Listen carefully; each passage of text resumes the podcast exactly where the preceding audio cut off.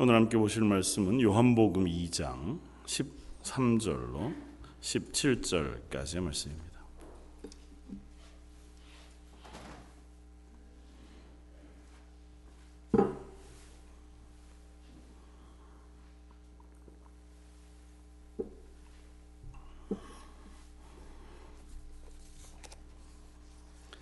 요한복음 2장 13절로 17절까지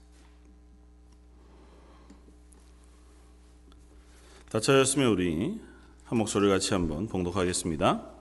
유대인의 유월절이 가까운지라 예수께서 예루살렘으로 올라가셨더니 성전 안에서 소와 양과 비둘기 파는 사람들과 돈 바꾸는 사람들이 앉아 있는 것을 보시고 노끈으로 채찍을 만드사 양이나 소를 다 성전에서 내쫓으시고 돈 바꾸는 사람들의 돈을 쏟으시며 상을 엎으시고 비둘기 파는 사람들에게 이르시되 이것을 여기서 가져가라 내 아버지의 집으로 장사하는 집을 만들지 말라 하시니 제자들이 성경 말씀에 주의 전을 사모하는 열심히 나를 삼키리라 한 것을 기억하더라 아멘. 오늘은 요한복음 2장 13절에 17절 말씀을 가지고 교회가 되기를 원합니다 고 하는 제목으로 함께 은혜를 나누고자 합니다. 아, 지난주일 주보에 제 칼럼을 쓰면서 음, 어, 맹자가 쓴 어, 뭐 인의 예지 인간의 가장 기본적인 네 가지 덕목을 이야기하는 그 본문 가운데서 무수오지심이면 비인야라고 하는 어, 그 문장을 썼었습니다. 그러니까 부끄러움을 알지 못하면 인간이 아니다. 그래서 어, 그걸 의롭다. 그 인의 예지 중에서 의라고 하는 덕목이 바로 부끄러워하는 마음에서 비롯되어진다. 아, 그렇게 어, 가르치고 있는 어, 글을 읽었습니다. 그리고 그것이 그리스도인에게도 아마 그대로 적용되어지겠다. 그리고 오늘 본문 말씀에서 어, 성전을 정화하신 혹은 성전을 올라가셔서 성전에서 장사하는 이들을 어, 꾸짖으시고 그것들 깨끗게 하시는 예수님 앞에 선 우리들의 모습을 한번 살펴보면 과연 우리는 의로운 하나님의 백성이 많은가? 또 내가 그리스도인으로 하나님 앞에 혹 부끄러움을 알지 못하고 살아가고 있는 것은 아닌가?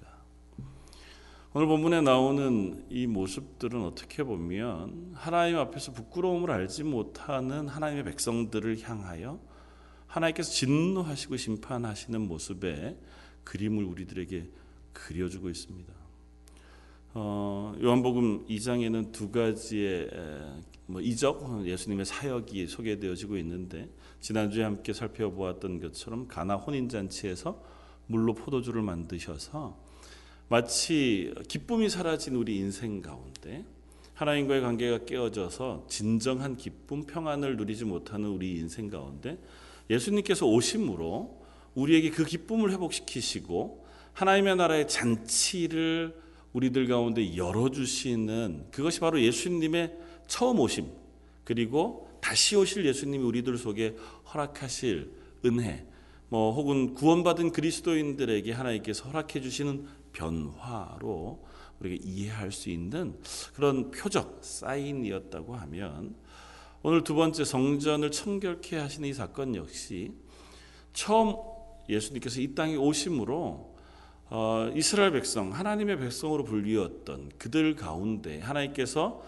하나님이 임재하여 그들의 하나님이 되시고 그들은 하나님의 백성이 되어지기로 약속한 그 약속의 실패 그리고 그것의 오해를 향하여 하나님께서 심판하시고 그걸 깨끗게 하셔서 다시 하나님을 진정으로 예배하는 신령과 진정으로 성령에 의지하여 진정으로 예배하는 하나님의 사람들로 회복시키시는 예수님의 사역의 또 하나의 표적 사인으로 이 일을 행하고 계시는 것을 우리가 읽을 수 있습니다. 그러니까 오늘 저희가 이 사건을 읽을 때에 볼 때에 다른 것에 집중하지 말고 예수님으로 인하여 우리가 그리스도인 되었음에도 불구하고 아니면 그리스도인 됨으로 인하여 어, 하나님과의 관계를 회복한 사람 으로서 우리가 살고 있는가를 한번 살펴보면 좋겠고 좀 더 나아가서는 그 사람으로 살고 있는데도 불구하고 혹 우리는 본문에서 심판의 대상이 되고 있는 혹은 청결의 대상이 되고 있는 사람들 유대인들과 같이 부끄러움을 모르고 하나님과의 관계가 아닌 다른 것에 초점을 맞추고 우리 신앙생활을 살아가고 있는 아직도 부끄럽고 연약한 자리에 서 있는 것은 아닌가 하고 하는 것을 우리가 반성해 살펴볼 수 있으면 좋겠다 그렇게 생각이 되었습니다. 어, 공간복음 네세 곳과 요한복음 사복음서에서 공히 예수님께서 성전에 올라가셔서 성전에서 장사하는 이들을 어, 깨끗게 하시고 그들을 청결케 하시는 사건은 다 기록하고 있습니다. 어, 마테마가 누가복음에서는 예수님의 마지막 예루살렘에 올라가셔서 마지막 어, 십자가에 달리시기 일주일 전에 사역 가운데 가장 어, 중요한 사역 혹은 어, 상징적으로 행하신 사역으로 예수님이 예루살렘 성전을 청결케 하신 사역을 기록하고 있는가 하면 오늘 요한복음에서는 예수님이 처음 사역을 시작하시던 그첫 예, 유월절.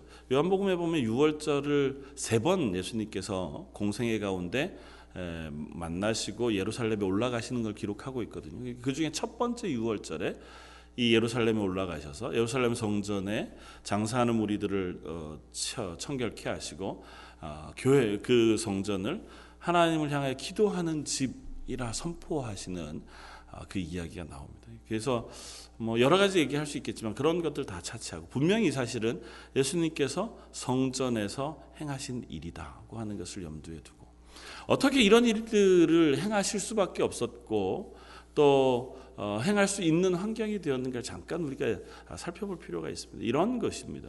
성전은 요즘 저희가 말씀 묵상 가운데 출애굽기를 쭉 어, 함께 나누고 있는데 출애굽기 가운데 특별히 하나님께서 모세를 통하여 성막을 만드시는 것에 대해 세세하게 말씀하십니다.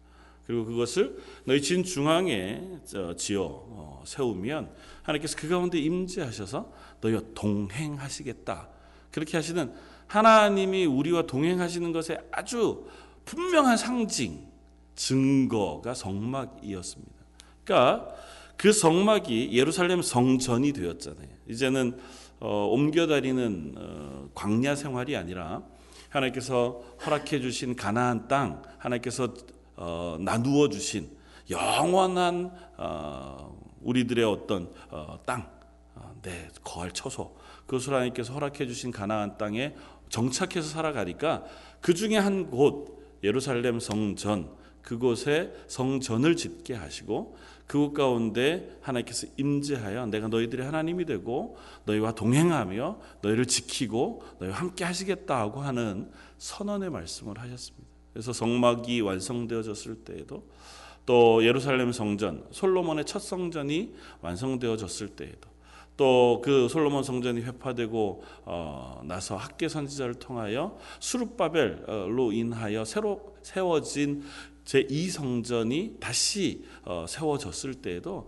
그 성전 가운데 가득한 하나님의 영광이 어, 온 이스라엘 사람들 속에 보여졌었습니다. 얼마나 놀라운 영광이 그 땅, 그 성전에 임하셨느냐 하면, 어, 마치 온 이스라엘 백성 중 누구도 마치 하나님과 친구처럼 얘기하던 모세조차도 그 성막 안으로 감히 들어갈 엄두를 낼 수 없을 만큼 하나님의 영광, 위엄, 두려움 그것이 성막 가운데 임재해 계신 것을 볼 수 있습니다. 그러니까 이 성막이라고 하는 것, 성전이라고 하는 것은 다른 것이 아니라 하나님께서 임재하시는 것을 상징적으로 드러내는 곳이었어요. 그리고 이 성전에서는 하나님을 만나는 것이었습니다. 하나님을 예배하는 것이고 그 하나님을 향하여 우리의 죄, 속죄를 간구하는 곳이었고 하나님의 은혜를 구하는 곳 그것이 성전이었습니다. 그런데 이 성전이 회파되었습니다. 그러니까 어, 성전이 성전으로서의 어, 기능을 상실한 거죠. 뭐 성전이 상실한 게 아니라 성전에서 예배하는 이스라엘 백성들이 성전 안에서 하나님을 예배하지 않고 점점 다른 것들을 생각하기 시작했습니다. 여전히 제사는 드려져요, 성전에서. 성전에서 제사도 드려지고 매일 새벽마다 상번제라고 해서 아침마다 번제를 드리고 저녁마다 번제를 드리는 번제가 매일매일 드려집니다. 수도 없는 사람들이 여전히 와서 성전에 와 기도하는 사람들도 있고 그곳에 와서 하나님을 예배하는 사람들도 있고 또 하나님을 향하여 제물을 바쳐 드리는 사람들도 여전히 있었습니다. 그런데 하나님께서 에스겔 선지자를 통하여 보여주셨듯이 그 성전이 더 이상 하나님을 예배하고 하나님을 만나는 곳이 되지 않았습니다. 그곳에서 하나님은 사라지고 인간의 욕망 그리고 우리들의 요구 그리고 우리의 즐거움 혹은 내 필요들만 남아서 그 대상이 하나님이든 아니든 상관없는 지경이 되어져 버린 겁니다. 내 기도를 들어만 줄 수 있다면 내 필요를 채워만 줄 수 있다면 내 예배를 받으시는 분이 하나님이든 바알이든 상관없다가 되어져 버린 것이 이스라엘의 모습이었습니다. 그래서 심지어 성전 안에 하나님을 예배하는 재단이 있었는가 하면 1월 성신을 섬기는 재단도 아울러 그 가운데 세워놓고 성전 안에 들어가서 하늘의 해를 향하여 제사하고 그것을 향하여 기도하는 일들이 일어나기도 했단 말이죠. 그래서 하나님께서 그 성전을 허물어 버리시겠다 그렇게 말씀하셨습니다. 예수님 당시에도 별반 다르지 않았습니다. 예수님 당시에는 그런 그래도 조금 어, 이 성전이 회복되어져 가는 중이었습니다. 아니 어쩌면 어, 회복되어졌었다가 그것이 또 다시 어려워져 있었는지도 모르죠. 성전을 섬기는 사람들은 대제사장은 아론의 후손들이었습니다. 그런데 아론의 후손들이 대제사장으로 섬기던 시대는 다 사라져 버리고 말았습니다. 예수님 오시기 전에 어, 한 200여 년, 166년 이때에 어, 이스라엘의 유명한 전쟁이 하나 일어납니다. 마카비 전쟁이라고 하는 것이 일어나고 그때 아론의 후손들의 하나의 왕가를 세운, 세웁니다. 히스모니안 왕가라고 하는 왕가를 세우는데 그들이 세워서 그들을 압제하던 외부의 세력을 물러, 물리치고 이스라엘 독립시키는 것 같았어요. 그러면서 성전을 회복하려고 하는 열심이 있었는데 이들이 무참히 실패하고 맙니다. 그리고 그것을 완전히 제거해낸 것이 누구였냐 하면 예수님 탄생하실 때의 헤롯 대왕. 그 헤롯 대왕이 로마를 등에 업고 와서 이스라엘의 그 왕과를 회복하려고 했던 히스모니안 그 왕조를 완전히 어, 없애버리고 맙니다. 그리고 로마의 힘을 의지해서 이스라엘을 대신 통치하기 시작합니다. 그러면서 제사장, 대제상을 세우는데 어떻게 세웠냐면 마음에 드는 사람들, 돈을 좀 많이 내는 사람들에게 대제사장을 세우기 시작했고 예수님이 공생의 사역을 시작하실 때 대제사장은 가야바라고 하는 사람이었습니다. 그리고 그의 장인은 안나스라고 하는 사람이었는데 이 안나스라고 하는 사람이 돈으로 대제상직을 샀던 사람이에요. 그런데 그가 대제사장에서 물러나게 되니까 또다시 로마에다가 로비를 해서 자기의 사위인 가야바를 대제사장 자리에 놓고 그 대제사장 자리 뒤에서 안나스가 영향력을 행사하게 되었습니다. 그러니까 예수님 당시에 어, 예루살렘 성전의 실권을 장악하고 있던 사람들 이 사람들인 거예요. 안나스와 가야바. 하나님께서 제정해 두신 아론의 가문에 제사장들이 세워지고 하나님을 예배하는 사람들이 세워진 것이 아니고 인간의 욕망을 따라서 저 성전의 대제사장직을 차지하면 내가 세상 가운데 물질적으로 혹은 정치적으로 내 야망과 욕심을 채울 수 있을 것이라고 하는 그 목적을 따라서 로마에 돈을 주고 대제사장 하나님이 세우시는 거잖아요. 그런데 그 하나님이 아니라 로마에 돈을 주고 대제사장직을 산 사람들이 지금 이스라엘 성전의 실권자로 있었습니다. 그러면서 변화가 생긴 것이 무엇이냐면 이 성전 안에 제사에 소용되어지는 동물들을 키우고 가두어 두는 우리를 만들었어요. 그 성전 뜰 안에는 아니고 성전 구역 내. 원래는 이 동물들이 그 전에도 성전에 오는 사람들이 다 재물을 들고 올 수 없잖아요. 심지어 뭐 갈릴리에서 예루살렘 성전까지만 해도 한 150km가 되는데 요즘처럼 뭐 차량이 있어서 차량 세워 태워 갈 수 있는 것도 아니고 우리 집에서 흠 없이 난 첫 새끼 양을 제가 가슴에 품고 150km를 가가지고 제물로는 못 드릴 거 아니에요. 끌고 가는 동안 다리라도 다치면 안 되고 그래서 그런 필요를 위해서 어, 기드론 시내 혹은 감난 산 그쪽에 가축우리 제사장들이 어, 있는 거룩하게 잘 특별한 흠이 없도록 잘 키워진 어, 동물이라는 인증을 해준 제물로 소용되지는 뭐 소, 양 이런 것들을 그곳에서 어, 제사 드리러 오는 사람들에게 팔았어요. 그래서 그 제물을 예루살렘 성전에 가서 드릴 수 있도록 그렇게 했단 말이죠. 그런데 이 아나스와 가야바 이런 돈으로 산 대제사장들이 그 이권을 자기가 가지고 싶은 거예요. 생각해 보세요. 1년에 세 차례 이스라엘의 전체 남자들이 다 와서 한, 한 명당 한, 한 마리의 재물을 드려야 돼요. 그걸 이 독점적으로 팔 수 있는 권리라고 하면 뭐 이스라엘에서는 최고고 대단한 경제적인 노른자이죠. 이스라엘이 예루살렘이라고 하는 도시가 경제적으로 아무것도 할 수 없는 도시인데도 불구하고 예, 이스라엘 안에서 가장 부유한 도시예요. 왜냐하면 성전 때문에. 성전에 방문하는 사람들이 먹고 마시고 제물로 쓸 것들을 구하고 구입해서 그곳에 드리고 하는 동안 이 예루살렘이라고 하는 도시의 경제가 돌아가거든요. 근데 그것을 가장 노른자위 그 자리를 이 제사장들이 갖고 싶은 거예요. 그래서 자기들 성전 구역 안에다가 그 재물들을 팔고 그 재물들을 자기가 인증하는 거잖아요. 이는 거룩한 재물. 그러니까 이건 팔아도 돼. 이게 안 된 건. 그냥 거룩하지 않으니 제물로 드릴 수 없어. 그러면 할 수 없잖아요. 그럼 천상 울며 겨자 먹기로 여기서 사서 제물로 드려야 된단 말이죠. 그리고 돈을 환전하는 것도 마찬가지입니다. 성전세를 내는 것은 유대인의 화폐로 성전세를 내야 되는데 대부분 로마 어, 뭐 화폐를 쓰거나 아니면 또 외국에서 온 사람은 외국 화폐를 가지고 왔을 거 아니에요. 그러니까 환전해 주는 거죠.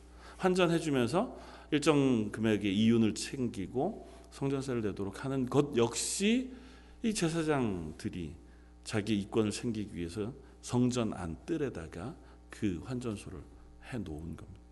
그러니까 분명히 성전은 하나님을 만나서 예배하는 곳이었는데 예수님 당시의 성전 안에는 그런 인간의 욕망들이 가득 가득 차 있었던 겁니다. 제사는 드려요. 하나님을 만나러 온다고도 얘기해요. 그러나 그 안에 하나님을 향한 경외함, 하나님의 영광을 사모함, 혹은 하나님이 내게 베푸실 은혜를 기대함은 없어요. 거기를 가득 채우고 있는 것은 1차적으로는 제사장 그들의 탐욕입니다. 심지어 전에도 말씀드렸지만 제사에서 드려진 그 제물들의 피를 밭에 거름으로 팔아 넘기기까지 했다고요. 그러니까 돈이 될 수 있는 건 뭐든지 했습니다. 뭐든지 그들이 그 안에서 돈을 버는 돈벌이의 도구로 성전을 타락시키고 말았어요. 그러면 제사를 드리러 오는 이스라엘 백성들은 괜찮았느냐? 그렇지 않습니다. 오늘 본문 말씀을 예수님께서 읽어보면 예수님께서 성전을 청결케 하시면서 어, 하시는 말씀이 있습니다. 비둘기 파는 사람들에게 이르시되 16절 이것을 여기서 가져가라 내 아버지의 집으로 장사하는 집을 만들지 말라 그렇게 말씀하십니다. 이 말씀은 사실은 예레미야서 7장에 나오는 말씀이에요. 예수님을 예표하여 어, 기록하고 있는 그 말씀을 이 예수님이 성전을 정결케 하시는 이 사건을 설명하는 본문으로 쓰고 있습니다. 특별히 마태복음과 마가복음에는 이 본문을 완전히 연결해서 설명하고 있는데 예레미야서 7장은 이렇게 시작이 되어집니다. 여호와께서 예레미야에게 말씀하여 어, 이르시되 너는 여호와의 집 문에 서서 이 말을 선포하여 이르기를 여호와께 예배하러 이 문으로 들어가는 유다 사람들아 여호와의 말씀을 들으라. 예루살렘 성전에서 예, 예레미야가 선포하고 있는 것입니다. 그러면서 4절 너희는 이것이 여호와의 성전이라 여호와의 성전이라 여호와의 성전이라 하는 거짓말을 믿지 마라. 이미 예레미야 선지자 그렇게 선포합니다. 이 성전이 여호와의 성전이라고 하는 말을 믿지 마라. 보라, 너희가 무익한 거짓말에 의존하는도다. 내 이름으로 일컬음 받은 이 집이 너희 눈에는 도둑의 소굴로 보이느냐 보라 곧 내가 그것을 보았노라 여호와의 말씀이니라. 너희는 내가 처음으로 내 이름을 둔 처소 실로에 가서 내 백성 이스라엘의 악에 대하여 내가 어떻게 행하였는지 보라 여호와의 말씀이니라. 이제 너희가 그 모든 일을 행하였으면 내가 너희에게 말하여 말하되 새벽부터 부지런히 말하여도 듣지 아니하였고 너희를 불러도 대답하지 아니하였느니라. 성전이 성전의 역할을 더 이상 감당하지 않아요.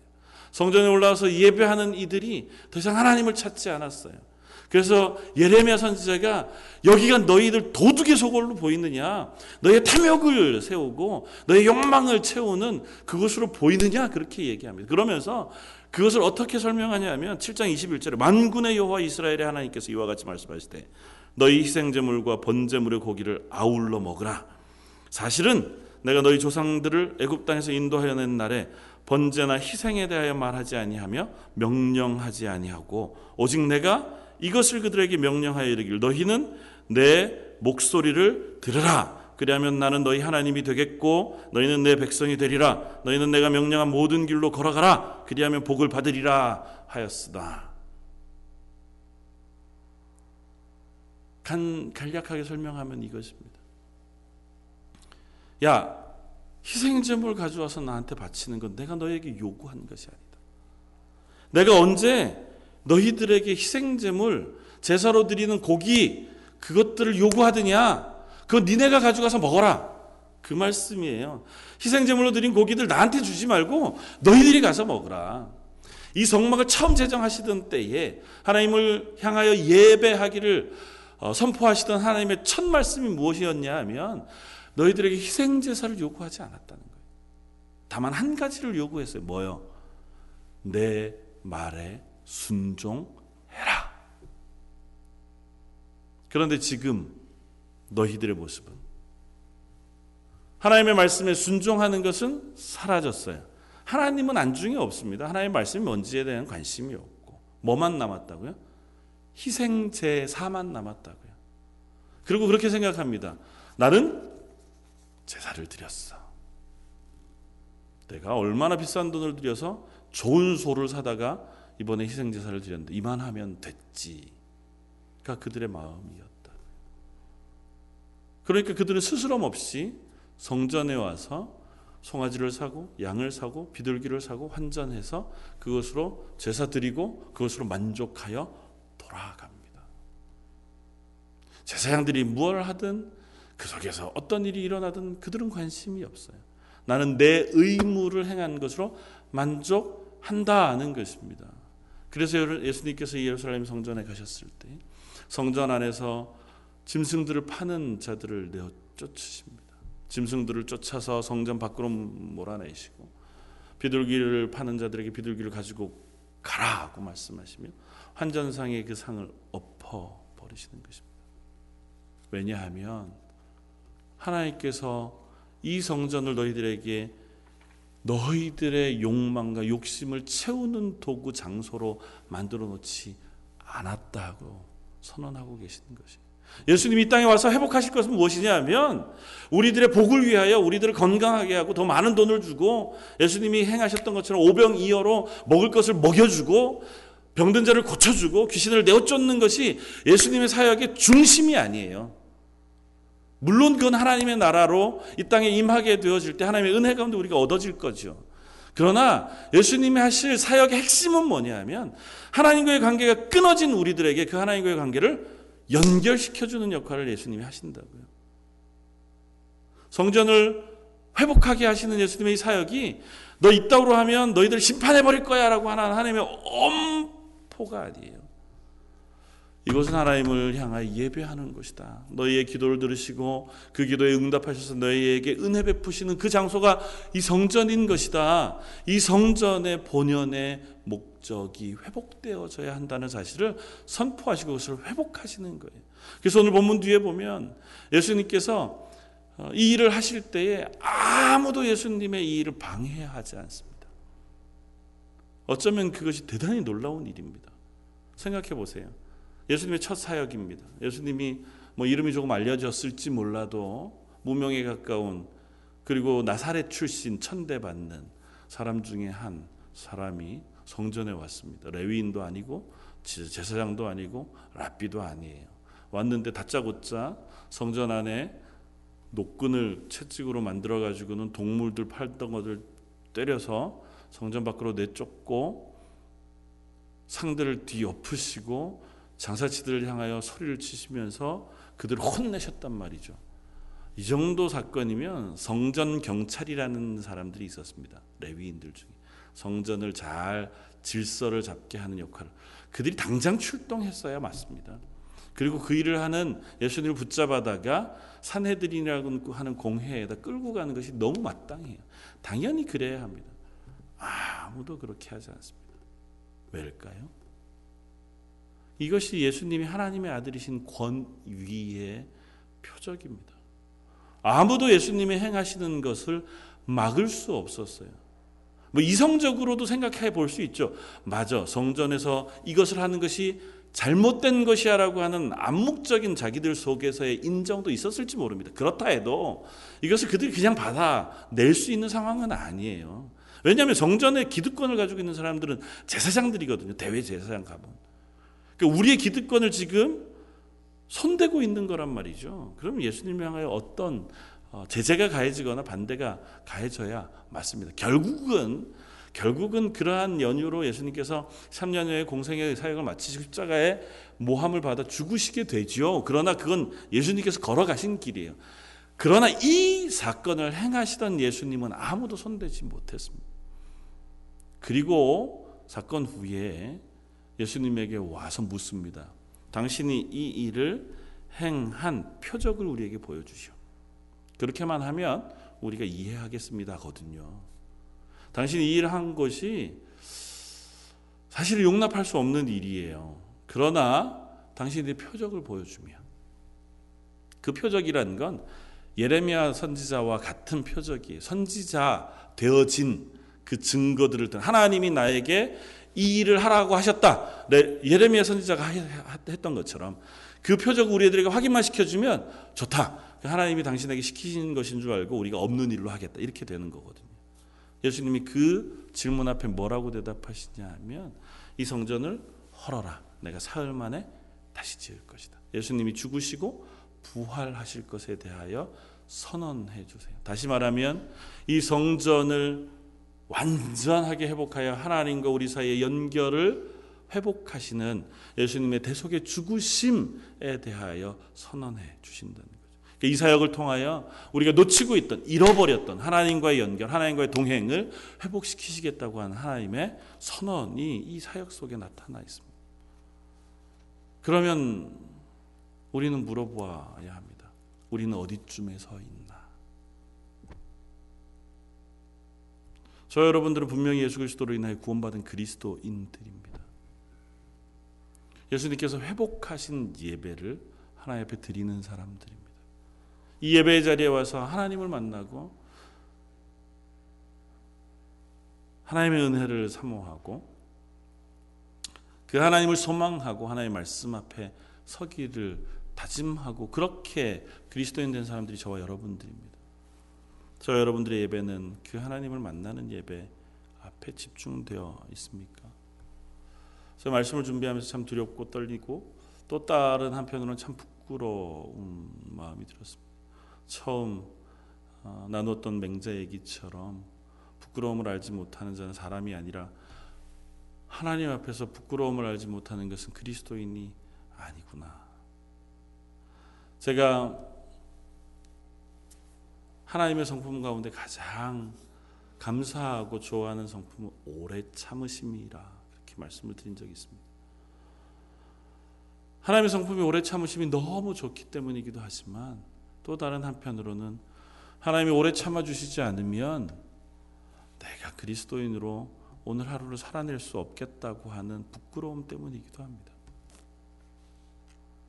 하나님 앞에 예배하기 위하여 나온 이 자리에서 전들 하나님 앞에서 정말 신실하게 하나님의 은혜를 구하고 하나님을 소망하고 하나님의 말씀을 경청해 듣기를 사모하는 그 마음으로만 예배하고 있나 그렇게 물으면 솔직히 부끄러운 것이 사실입니다.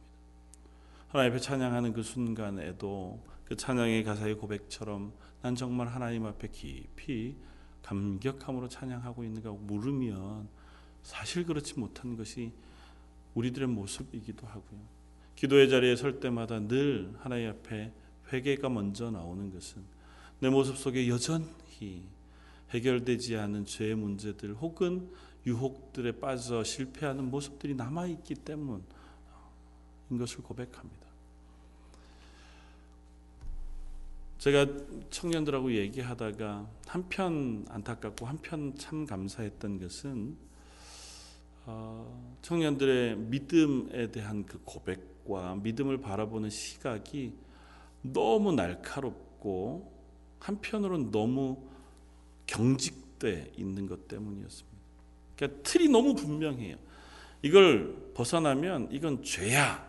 이건 잘못된 거야. 사실은 그렇지 않잖아요. 우리는 연약해서 그 경계를 왔다 갔다 하거든요. 그런데 한편으로는 참 감사했습니다. 왜냐하면 청년이기 때문에 가능하겠다. 내가 그 경계를 넘어가 본 적이 없으니까. 실패한 경험이 많지 않으니까 내가 죄에 대하여 단호할 수 있겠다. 그래서 그 신앙이 잘 자라면 나에게는 내 죄에 대해서는 단호하고 다른 사람들의 죄에 대해서는 조금 넉넉하게 이해하고 용납해 줄 수 있는 사람으로 자랄 수 있겠다. 참 안타까운 것은 제 모습을 바라보면 반대로 나이를 먹어가더라고요. 별로 나이도 먹지 않았지만 점점 더 나에게는 관대해져요. 내 눈에 있는 들보는 너무너무 잘 이해가 됩니다. 왜 있는지 알거든요. 들보가 있을 수밖에 없는 수만 가지의 이유를 내가 알아요. 어렸을 때 태어났을 때부터 가정 환경부터 시작해서 지금 살아가고 있는 환경과 내 학, 학 창 시절의 어떤 경험들 뭐 이런 것들 때문에 내 눈 속에는 들보가 생길 수밖에 없는 어쩔 수 없는 이유가 있어요. 그래서 나는 용납해 줄 수 있어요. 그런데 남을 향해서는 티끌 하나도 용납할 수 없는 엄정함이 있습니다. 하나님의 말씀이 안 그런데 하나님의 말씀에 조금이라도 어긋나면 그건 죄지. 그걸 어긋나면서 어떻게 그럴 수 있어? 교회 안에 그리스도인으로 살면서 그러면 안 돼. 사실은 제 모습 속에도 그런 것들을 발견합니다. 설교할 때도 가끔은 나를 향하여 엄정하되 성도들을 향하여 긍휼을 베푸신 하나님의 은혜들을 함께 나누고 싶은데 그게 잘 안 될 때가 있어요.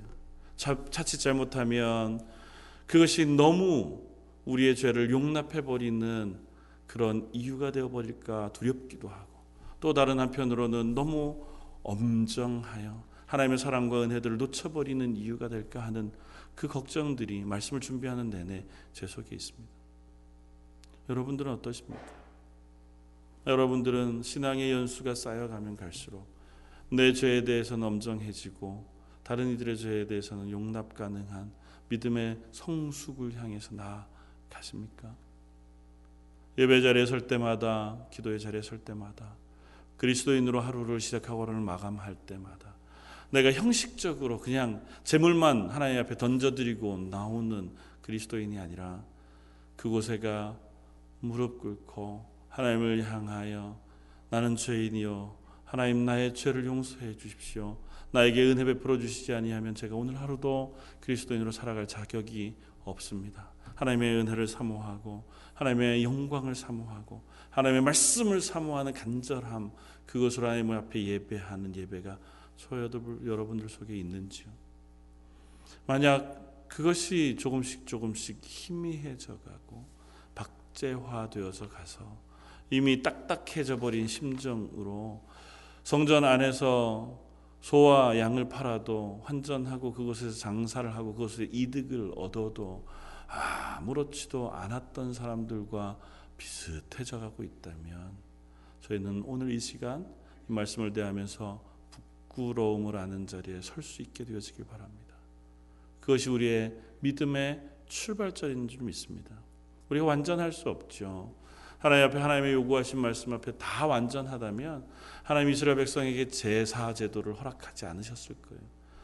범죄하는 자를 한 번도 용서치 않으시고 범죄하면 너는 내 백성에서 끊어버릴 거야라고 말씀하셨다면 하나님이 결코 속죄 제사나 속건 제사를 이스라엘에게 가르치시지 않았을 겁니다. 그러나 극률에 풍성하신 하나님께서 우리들에게 속죄의 제사를 가르치시고 속건의 제사를 가르쳐 주셔서 화목 제사를 가르쳐 주셔서 하나님과 화목지 못한 우리의 삶을 하나님 앞에 회개하고 하나님의 도우심과 제사함의 은총 가운데 설 수 있는 은혜를 베풀어 주셨습니다. 하물며 예수 그리스도의 보혈의 피로 우리를 씻으셔서 은혜 보좌 앞에 담대히 나아가 설 수 있는 하나님의 은혜를 우리에게 부으셨다면 우리가 무엇을 마다하겠습니까? 저 여러분들이 예배의 자리에 설 때마다 다른 것 다 내려놓고 먼저 나는 하나님을 예배하기를 원합니다. 하나님이 나의 삶의 주인이시기를 원합니다. 하나님 앞에 드리는 예배의 가장 중심의 고백은 다른 것이 아닙니다. 하나님이 나의 주인이 되십니다. 내 인생의 주인이 되십니다. 성막을 짓고 성전을 짓게 하신 하나님께서 그 성전과 성막을 짓게 하실 때 안식일의 고백을 먼저 하게 하셨다는 것을 우린 출애굽기를 통해서 읽습니다. 왜 그러십니까? 그것이 내 삶의 주인이 하나님이십니다. 내가 나를 위하여 애쓰고 나의 욕심과 나의 생계를 위해 수고하고 땀 흘려 일하지 않아도 하나님이 내 인생을 책임져 주시는 하나님인 것을 내가 믿습니다. 그래서 다른 여타한 상황, 그것들을 위해서 내가 수고하며 땀 흘려 6일 동안 살겠지만 그러나 그 모든 것이 안 되는 그 순간에도 내가 하나님이 나의 하나님 되심을 놓치지 않겠습니다. 그 믿음의 고백을 놓치지 않겠습니다. 그것이 하나님을 예배하는 예배의 중심의 고백이 되어지는 것을 믿습니다. 저 여러분들의 예배가, 저 여러분들의 기도가, 저 여러분들의 신앙 고백이 그와 같은 고백 위에 세워지기를 바랍니다. 이 성전을 청결케 하신 예수님께서 이 청결케 하신 사건을 통해 우리에게 사인으로 보여주신 하나님의 자녀가 되면 이와 같은 욕망 죄로 인하여 실패한 것들이 다 깨끗이 제거되고 하나님과 우리 사이의 연결고리가 회복되어져서 우리가 마음으로 하나님을 사모하고 우리의 심령으로 하나님의 영광을 사모하고 하나님의 은혜를 덧입어 하나님의 백성으로 살아갈 수 있는 은혜를 베풀어 주신다고 하는 사실을 우리가 마음속에 기쁨으로 받아들이고 또 가끔은 부끄러움으로 하나님 앞에 용서를 구하며 그 자리에 서서 하나님 은혜 가운데 살아가는 저와 여러분들 되시기를 주님의 이름으로 축원을 드립니다. 한번 같이 기도하겠습니다. 우리를 교회로 세우시고 우리 가운데 성령으로 임재하셔서 저희를 하나님의 영광이라 불러주시고 하나님의 자녀라 칭해 주시니 감사합니다.